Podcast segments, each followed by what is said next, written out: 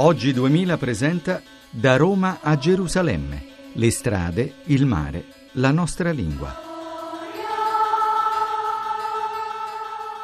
Un saluto da Sergio Valsani e da... E da Iva Pavletic della radio televisione croata. Buongiorno a tutti. Buongiorno, buonanotte direi, però comunque buona giornata. Abbiamo passato una vera giornata pellegrina oggi fra Brindisi, l'imbarco, la partenza finalmente abbiamo lasciato la terra e abbiamo preso la via proprio di Gerusalemme da veri pellegrini, non prima però di utilizzare le, le, poche ore che ci rimanevano da passare a Brindisi per vedere un po' Brindisi e soprattutto per andare a San Giovanni al Sepolcro. Certo, che infatti io mi sono rallegrata tanto perché è anche un posto dove i pellegrini mm, in viaggio eh, verso Gerusalemme che non ce l'hanno fatta ad arrivare al Santo Sepolcro, si fermano qui, quindi la chiesa di San Giovanni al Sepolcro. Sì, esatto, che è una chiesa rotonda fatta come la chiesa del Santo Sepolcro, è la seconda chiesa che noi visitiamo fatta esattamente con quella forma lì,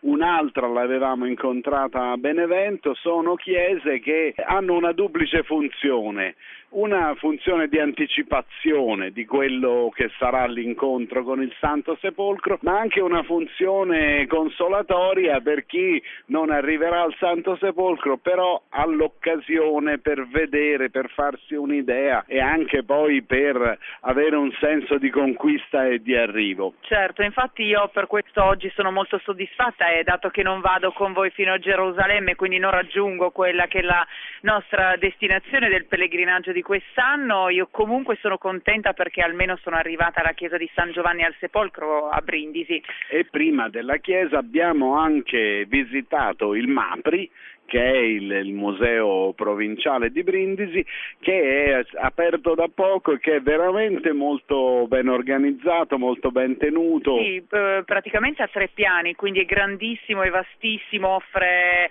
tanto, veramente tanto da vedere. E fra le altre cose che ci sono tutti i reperti degli scavi che sono stati fatti nella zona del Brindisino e sono conservati in maniera molto moderna, nel senso che non sono organizzati per tipologia di oggetti, ma sono organizzati invece eh, sulla base de- dei luoghi del ritrovamento, per cui le teche sono una per ogni eh, sito che è stato scavato e quindi si possono vedere delle piccole differenze e anche delle grandi similitudini che è molto interessante. Però la meraviglia che infatti i curatori del museo abilmente lasciano alla fine del museo dopo che uno ha attraversato le altre sale sono i reperti bronzei subacquei che vengono da Punta del Serrone. Infatti, quindi è ricchissimo, questo reparto è ricchissimo e abbiamo visto veramente cose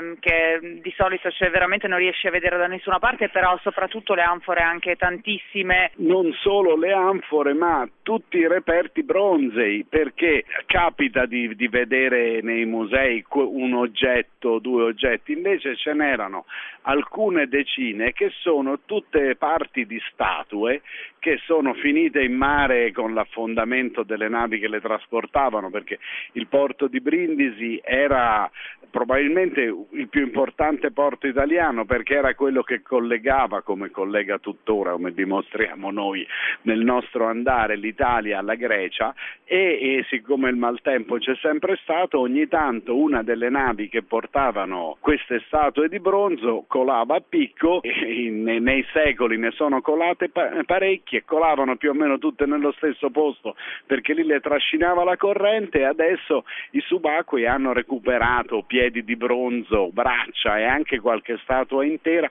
fra cui un bellissimo filosofo di bronzo con tanto di barba e capelli. Noi stiamo andando in onda anche perché Maurizio Lepri e Giovanna Savignano lavorano per noi e Massimo Quaglio ci sostiene da Roma.